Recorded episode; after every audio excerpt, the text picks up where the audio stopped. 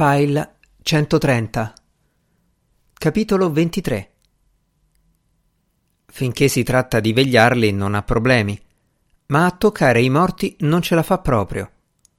Risponde così la Clementina quando il caraffa le chiede una mano per spostare la tripolina sul letto prima che cominci a irrigidirsi.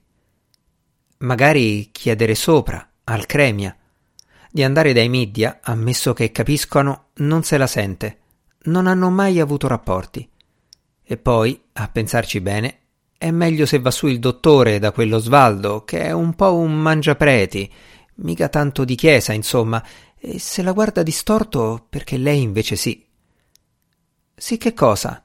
chiede il caraffa. Sì che sono di chiesa, risponde la Clementina.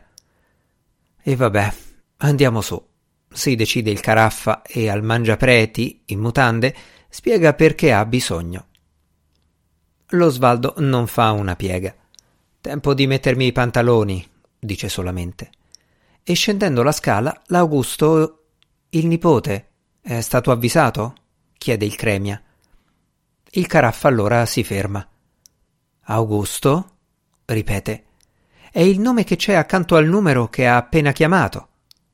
Sì, conferma il Cremia, che abita a Lecco che di cognome fa Prenivelli, suggerisce lo Svaldo. Oh Cristo! sfugge al dottore e si ferma. Cosa c'è?